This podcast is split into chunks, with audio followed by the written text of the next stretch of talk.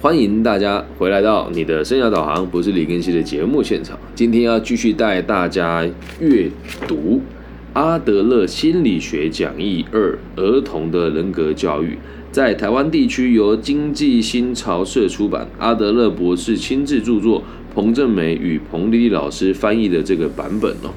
那今天来到第五集，我们的题目叫做“没有简单的因为所以”。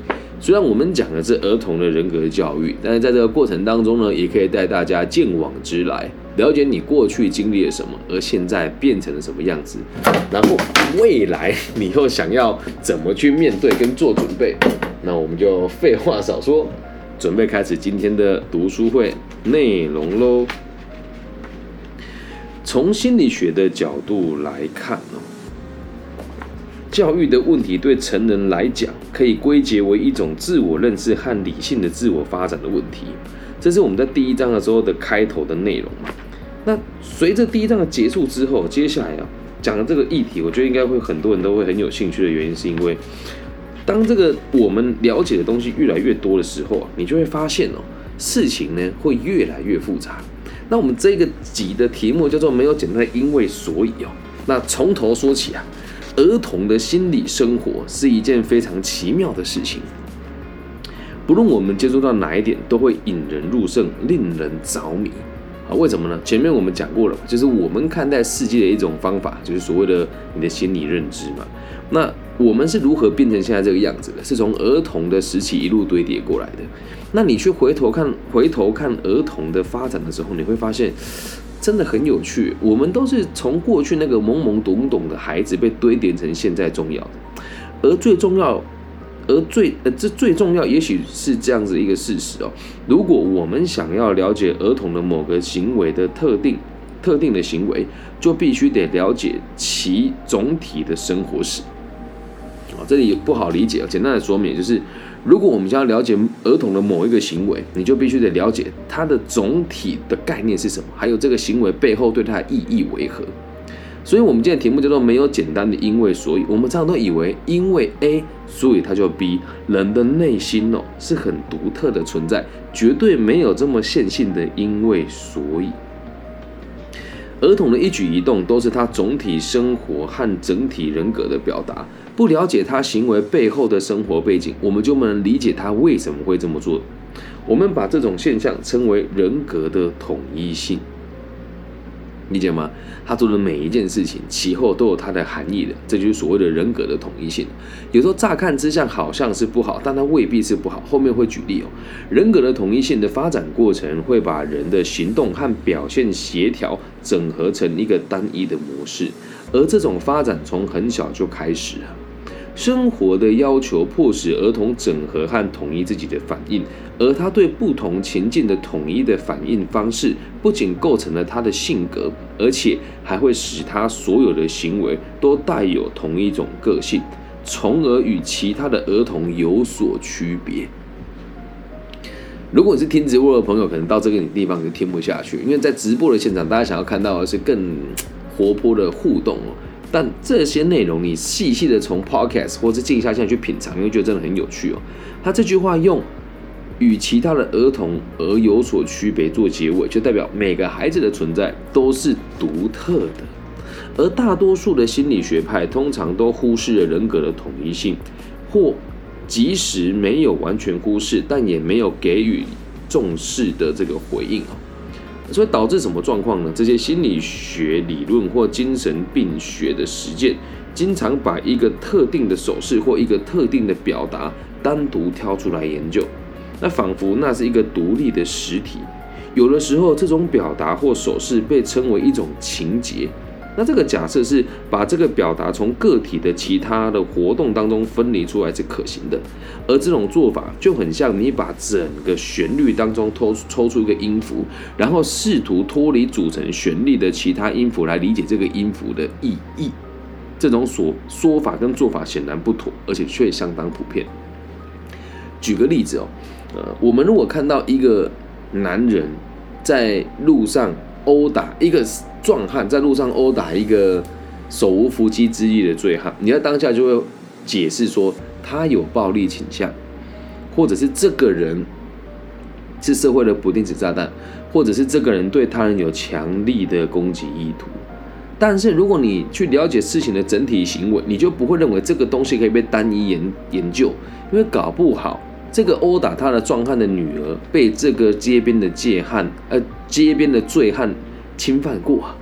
哦，这是一个举例啦。所以你看到有时候小朋友在玩，今天呃我的女儿他们在学校练习毕业典礼，然后旁边有个男生约她玩，哦，然后这男生说我们来玩剪刀石头布，那时候全班都要练习打太鼓嘛，然后我女儿就跟他说我不要，哎，那很有趣哦。如果是直接这样看，就是说，哎，这个女孩啊，对这个男孩呢展现出低度的社会性。的低低度的社会兴趣，但其实不是啊，前因后果是在那个现场，你就不应该就是脱离群体去玩猜拳游戏嘛，这样能够理解吗？所以你去研究单一的行为哦，这是不妥的。可是，在阿德勒写这本书的那个年代，却相当普遍。至于延伸到现在心理学是怎么一回事呢？我觉得当代的人做心理学没有做那么深入了，个人认为啊，但我们今天不开展来谈，因为毕竟。I'm nobody，我谁都不是，我只是一个喜欢读书的路人，把我的立场表达给大家听。我不是心理师，所以立场可能跟一般人的认知不大一样。那个体心理学认为，应该要站出来反对这种广为流行的错误做法，特别是这种做法用于儿童教育，会带来不小的伤害。这在关于儿童惩罚的理论当中尤为明显。如果小朋友做了会招致惩罚的事情，那通常会被怎么样呢？人们通常会考虑到儿童的人格，而给人们的整体印象为何？不过这么做通常是弊大于利，因为如果这个儿童经常犯这样子的错误，教师或家长就会先入为主的认为他屡教不改。相反的，这个儿童如果其他方面表现良好，那么人们就会由这种整体上的好印象，而不会那么严厉的处罚这个犯错的儿童。哦，这真的讲的太好了。所以我们在教育孩子哦，用处罚跟这个奖励的方式，到最后你就会发现哦，你会因为他更符合你的需求，就忽略他的其他的错误。那你也会因为他犯了某些错误去放大他，而理而无法去理解他这个行为其后的整体的含义。不过这两种情况都没有触及问题的根源，也就是说，在全面理解儿童的人格统一性的基础上，探讨这种犯错的情况是如何发生的，是不符合逻辑的。这有点像脱离了整个旋律的背景来了解其中一个音符的含义。简单的说，就是没有所谓的因为所以啦。好，那再举一个例子哦，我在前几天呃，在台北的某一个 NGO 组织接了一个个案哦。诶，再三重申，只要是我的学生都有取得他的同意，我们可以公开讨论这些事情，而且也有匿名哦。他说，我就是某一次啊，在学校发现自己的这个成绩跟不上人家，然后我就崩溃了。崩溃了之后呢，我去看医生，那医生跟心理师还有我的老师跟我的辅导老师都说我就是因为这个考试给自己压力太大，才导致我的精神招架不住。哦，我就跟他解释哦。这个逻辑是什么？现在表面上好像是这个 A 导致你的 B，其实都不是这么一回事哦。那是因为你只看到单一事件，没有看到整件事情的整体性。所以啊，如果我们问一个小朋友说：“哎，为什么你那么懒惰？为什么你那么脆弱？为什么那么高敏感？为什么你那么需要别人这个拥抱你？为什么你你那么的这个需要别人给你关心跟关怀？为什么你觉得这个世界上人都对不起你？”那么我们就不要期望他能够认识到我们想知道的根本原因。同样的，我们也不要期望一个小朋友会告诉我们他为什么会这样，为什么会撒谎，为什么对他人不认识，为什么会对他人有暴力倾向。几千年来哦，我们都知道人性的伟大。那苏格拉底哦，诶，我们都我们应该这么说了，几千年来哦，深知人性伟大的苏格拉底。他有一句话是这么说的：“认识自己是多么的困难呐！”同样的理由，我们又怎么能够期望一个孩子，或是一个未知的少年，或是一个没有被教育过的成年人，能够回答出这么复杂的问题呢？回答这些问题，对心理学家来说也是相当困难的。我相信你问每一个心理学家，或者每一个精神科医师，他也回答不出来，他认不认识他自己啊？了解个体的某一行为所表达的意义的前提是，我们要有方法能够认识他的整体人格，而这个方法不是要去描述儿童做了什么和如何去做，而是要理解儿童对于面临任务所采取的态度。重点在这里哈，态度。有时候一些励志老师都讲一些屁话，态度决定一切。那到底什么是态度呢？继续跟大家解释哦。我们接下来书里面举了一个例子哦，哦，了解儿童的整体生活背景是多么重要，用这个例子来让大家理解。有一个十三岁的男孩，有两个妹妹，在五岁以前，他是家里的独子，而且度过了一段美好的时光，直到他妹妹出生。为什么说妹妹出生就不美好了呢？因为这个时候就会有人跟她分享爱，她再也不是家里拥有最大权力跟得到最多爱的那一个人。那在这段期间里面，她周围的每一个人都乐于满足她每一个需求。毫无疑问的，妈妈很宠爱她，变爸爸的脾气又很好，然后这个也是安静啊，然后很这个温文儒雅的父亲。儿子很依赖他，爸爸本身也感觉到高兴。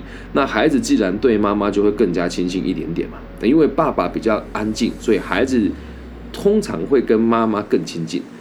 而且啊，这个个案的爸爸是一名军官，常常不在家。那个案的妈妈呢，是一个聪明善良的女儿，她总是试图满足这个既依赖又固执的儿子的每一个心血来潮的要求。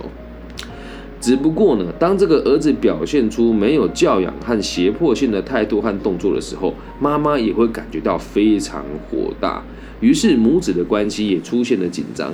而这首先表现在他儿子总是试图支配他的母亲哦。那怎么叫做总是试图支配他的母亲呢？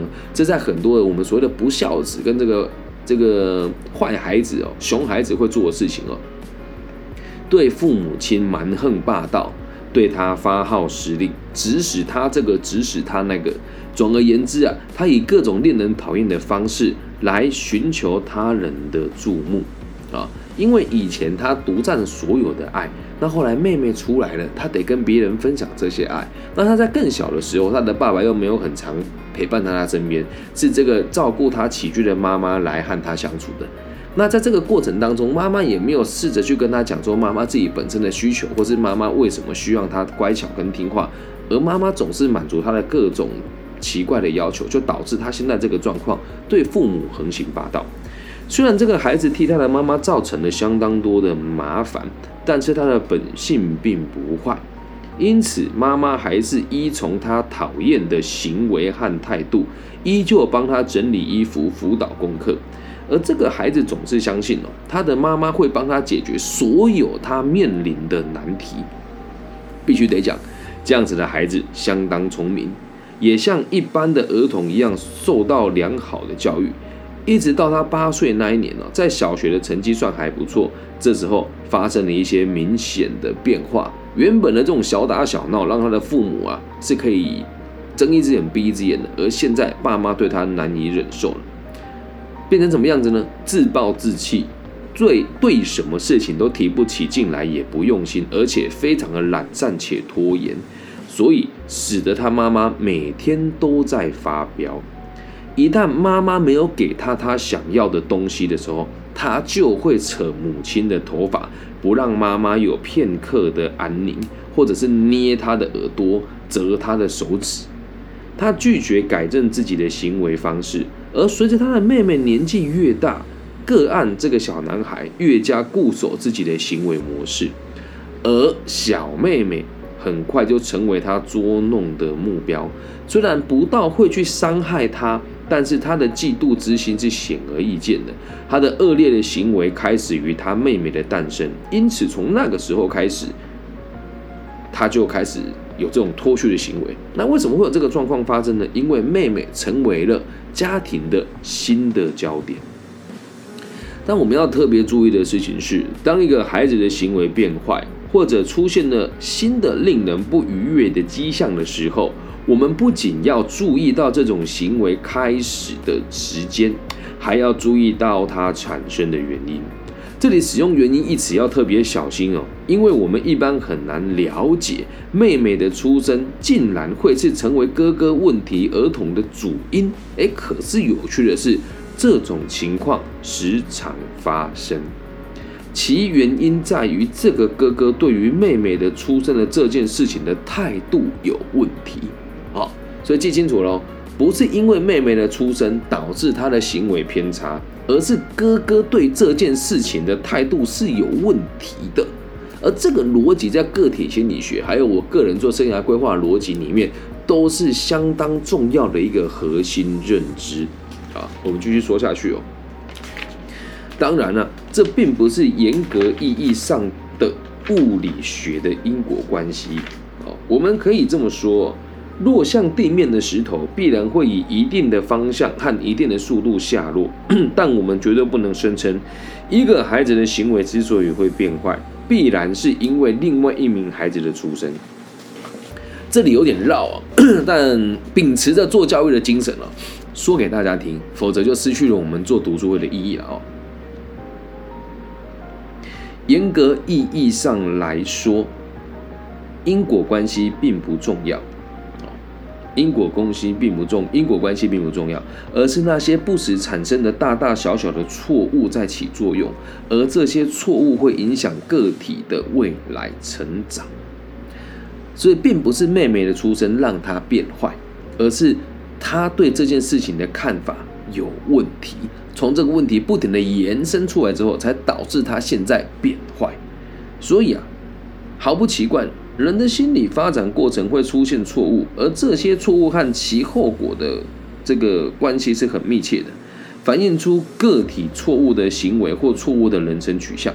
所以问题的根源在于心理目标的设定，因为心理目标的设定和判断有关，一旦涉及所谓的判断，就有出错的可能。我这里讲的很主观，这这这个话哦，讲讲在现在心理学跟教育学上面，一定很多人不能接受。你怎么可以说它叫错误呢？啊，如果你是第一次听我们的节目，请你回去听第四集，什么叫做看见光？什么叫做正确？什么叫做错误？在这边简单的说明一下，所谓的正确就是对整体的社会有帮助，所谓的错误就是对大部分的人的福祉是有这个伤害的状况产生的，就叫做错误。而目标的设定在童年的早期就开始了。小朋友通常在两岁或三岁就设定了一个追求优越的目标，而这个目标总是在眼前指导着他，激励他以自己的方式去追求这个目标。错误的目标设定通常是基于错误的判断，只不过目标一旦设定了以后就不容易改变。他会程度不一的约束和控制儿童，儿童会寻求以自己的行为落实自己的目标，也会调整他的生活，以便全力以赴去追求和实呃去追求和实现这个目标。所以这点很重要，孩子如何以他个人的方式去理解、去诠释事物跟经验，这会决定他的成长。如果儿童陷入新的困难的处境的时候，他的行为会受制于自己已经形成的错误观念，这一点也很重要啊。什么叫已经形成的错误观念呢？有一些人呢，天生就爱装病啊。像以前我们在中学的时候，每次只要体育课一到，班上啊，如果要上这个游泳课，女同学就是集体来月经，嗯，为什么？就不想面对啊，不喜欢游泳，不想突破啊，就每次来都说，每次上课都说自己月经来。那一次体育课，一个学期体育课大概只能上到两到三次的游泳课，因为全校共用一个游泳池嘛。那一旦这个时间拉长，他上到游泳课的机会就又更低了啊。所以那时候他们就开始逃避。长大之后，这些人哦，要么投机取巧，过得很不错啊，但是呃，就是经商嘛，不踏实嘛。那不买就是真的成为那种什么事都不做，加入豪门炫耀自己生活的人哦。所以这个真的也蛮有趣的啊，这就是我们说的所谓的受制于自己已经形成的错误观念啊。所以啊，继续往下看哦，正如我们所知的，当儿童这个情境当中，他所获得的印象的强度和方式，绝对不取决于客观的事实或情况哦。什么叫做客观的事实或情况啊？你看到他发生的这个行为，一定不是你眼前的这个触发点所引发的，而是取决于儿童看待事物或判断情境的方式。哦，这个真的讲的很深入哦。我们现在节目直播有人说，如果每一次下水上英文课都没有进步呢，那就代表他学习方式不对，跟老师教的有错误，还有他自己不认真学习呀。每一个学习跟每一个事物的这个精进，都会来自于我们的目的。那如果你为了逃避，你用这样子的方式来这个解决你不想面对游泳的这件事情，说真的，不学游泳也不会怎么样。嗯，但是这个就是一个对事情的认知啊。学校这么安排，你就该去突破它。而随着年纪的推演跟这个世代年华的这个改变，现在我们都很注重所谓的学权。变成是学生想学什么，再让他学。还有什么所谓的选修跟多元入学的方案？我个人认为，如果他们在很小的时候没有办法做正确的情境推估，你给他这么大的权益，绝对会出事的。好，再举个例子哦，我去某间大学演讲，就发现这里有三分之一的同学上课很不上心啊。然后这三分之一的同学，我必须得透过半个小时的引言，他才会认真听讲。之后我问他们，你为什么要来？他竟然跟我说。我们学校有一个专案，只要我认真上课，呃，只要我去听演讲有盖章，就可以一个学期少来学校，呃，就是类似于少修几堂课的概念。那这个逻辑哦，也很奇怪。他看待事情的角度变成是，我只是为了混毕业，不是来学习。那就是我们讲的，他对于事实的认知是错误的嘛。因为学校当时给这个制度的原因是希望他们可以花更多时间自学，跟多元的去尝试人生，而他们却把它解释成这个就让我来可以少上课的一个最好的管道之一，同时还可以不用考试，很有趣吧？啊，所以今天我们这个这一节的节目呢，进行到这地方，是要让大家理解，真的现在对于。这个我们呢，看待儿童的教育心理学的时候，都会觉得好像是某一件事情刺激他，而导致后面的事情怎么发生，但其实都不是这样。那书的内文讲完了，我来讲一讲我个人在处理这种儿童的教育咨询所看过的经典的案例哦。有个小男孩啊，父亲跟母亲离婚，然后呢，这个父亲很糟糕，很坏啊。这个案例发生在台北。这个父亲呢，趁着诶，因为平常都是母亲在接上下课嘛。那母亲有一天，哦，比较晚一点来，他的父亲带他的律师来到现场。那这个小男孩有一个哥哥哦，这男孩有小男孩有个哥哥。这个父亲来到现场之后，就把这个小男孩的哥哥拐跑了。什么叫拐跑了呢？就跟他讲说，我今天先来载哥哥，弟弟给爸爸在。然后呢，这个爸爸把哥哥接走了以后。竟然带他去其他的幼儿园注册，然后就把这个哥哥硬从这个弟弟的身边，跟他父亲的身，哎，跟他妈妈身边把他带走了。然后，因为一般人不会了解这些状况嘛，然后会知道这件事情原因，是因为来求助我的是那个班上被欺负最弱小的女生的妈妈。她跟我说：“李老师，我听你的频道，甚至有听过你的女儿哦跟同学打架或是被欺负的案例。”我的女儿在班上，旁边那个男同学都会拔她的头发，然后会把她的画画都撕烂，会偷她的东西。我不知道该怎么办。然后，这时候呢，他去跟学校老师讲，老师就说：“哎呀，那就是因为啊，他的这个哥哥啊被别人带走了，所以他觉得这个刺激很大，我们要包容他。”那这间幼儿园呢是蛮有名的幼儿园，但他们的园长。也不会想听我说什么话嘛，那我就跟这个妈妈说，不然我们用我的方式去理解看看，你试着去跟这个孩子接触。然后后来他说，他他跟这个孩子的妈妈讲了之后，这个妈妈就自己跟我联系了。他说，对啊，我都觉得都是他爸爸害的，把他哥哥带走才变成这样。我就告诉他，绝对不是因为他的哥哥被带走，绝对是因为我们平常给他的价值观有问题。他说：“这个这个就很明显的，他带走之后变成这样啊。”我说：“不对，如果一个孩子有健康的认知，哥哥被带走了以后，他可以很理性的跟你讨论，问你说为什么爸爸要把哥哥带走，而他什么都没有问，这就代表着在他的童年的成长过程当中，你们从来都不允许他发问，也从来不会告诉他你跟你先生之间的问题，而且你跟你先生之间的问题也会导致他对你们不敢说真心话。”他说：“你这样讲太主观了吧？”我就问他：“你们在孩子面前会不会吵架？”他说：“哪一对夫妻不吵架？”我说：“你们能够闹到这种地步，一定不是只有吵架这么简单。他说对，没有错，我们很常就是在孩子们面前也都不大说话了，然后甚至会有时候会讲气话，说你叫你爸爸在啊，哦，你你你叫你妈妈在啊，哦，那你这么喜欢他，你去跟妈妈生活好了，哪一天我们如果离婚了，我再也不想看到你。那孩子在这样子的环境长大，他敢说出他的真心话吗？不敢啊。所以我们都会认为错误是来自于爸爸把哥哥接走，不是，是来自于每天日常生活认知，还要导致他现在已经在七岁，在幼小的心灵里面认为这样子的方式可以得到更多人的关注，能够理解吗？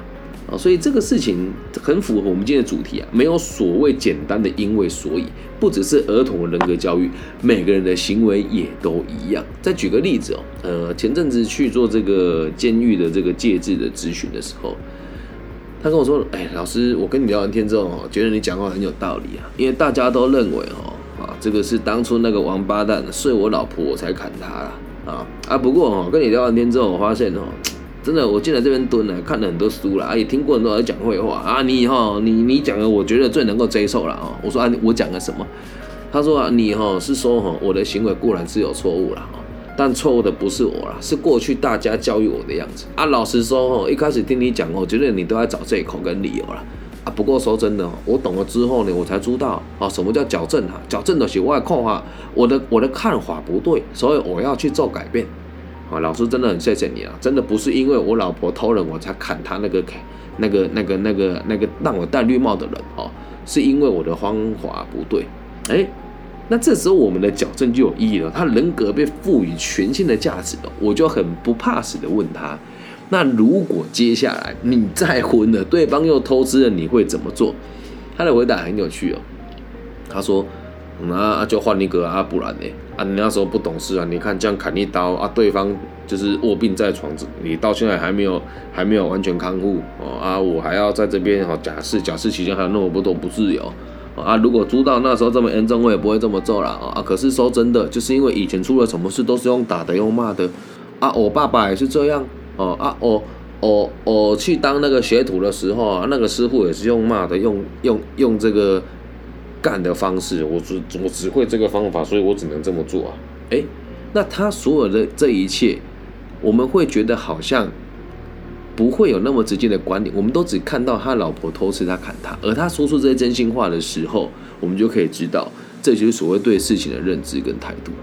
所以不要去觉得说一定是什么事情替他眼证后面发生什么事，这个案例太多了。这个人的个性跟儿童的成长，从来都没有那么线性的这个状况。没有那么简单的因为所以，都是慢慢累积下来，然后让他变成他的价值观是这个样子，看到这个事情他就会这么处理。能够了解吗？至于怎么去做改进呢？这本书全部读完，你就会知道。不急，我们跟着我的步调一起慢慢走。以上就是这集全部的内容了，希望大家喜欢。没有简单的因为所以，也期待透过读书会的内容，让我们看到我们是如何变成现在这个样子的。还有某些时候，为什么会认为这些人不可理喻？又有些时候，别人会认为我们的行为不符合大家的规矩，或是大部分人的认知，都来自于我们对这个目标的。呃，对自己人生目标的追求所做出的每个行为来符合我们的这个目标。那么所谓的人生目标就分成两种嘛。好，优越目标，好，先讲优越目标只有一种啊。这一种里面分成两个说明，对群体有影响力，并且可以让群体关注你。那最好的方式哦，正面的解决方式，目标如果要健康的达到这个目标，就应该要让你自己更有价值，赚更多钱，协助更多人。那负面的目标就是极尽的摆烂，成为精神疾患啊，成为这个监狱里面的囚犯，就可以一样取得相对应的这个这个对价的这个关系。你也可以让大家都很看重你啊，哎，如果你浑身刺青、前科累累，关出来有没有？大家都关注你啊，啊，只要你打个喷嚏或是看他一眼，你就怕死了，这不是某种程度的对他有影响跟关心吗？了解吧？所以回归到根本，没有简单因为所以，都只是我们看待事情的角度，还有所设定的目标导致行为不一致而已。了解吧？人性是很复杂的，但道理都很简单。如果你也喜欢我的节目，帮我分享、按赞、加订阅，并且以一己之力更新了将近八百集的内容，每一集的内容都是这么的硬核，然后又都是自己做过分析跟说出来的这个节目。如果你们也喜欢的话，记得帮我分享、按赞、加订阅。那现在已经过了那个要一直叫大家这个赞助我的这个年代，因为喊破喉咙也没有人会赞助我，但那倒也无所谓，因为随着节目的这个知名度越来越高，也有越来越多人愿意聘我去演讲，这样子就够了。那现场的大家呢？哎，你们就慢慢的这个白嫖我吧，反正也无所谓。只希望我们节目的存在可以带给这个世界更多安定的可能性。我爱你们，大家晚安，拜拜。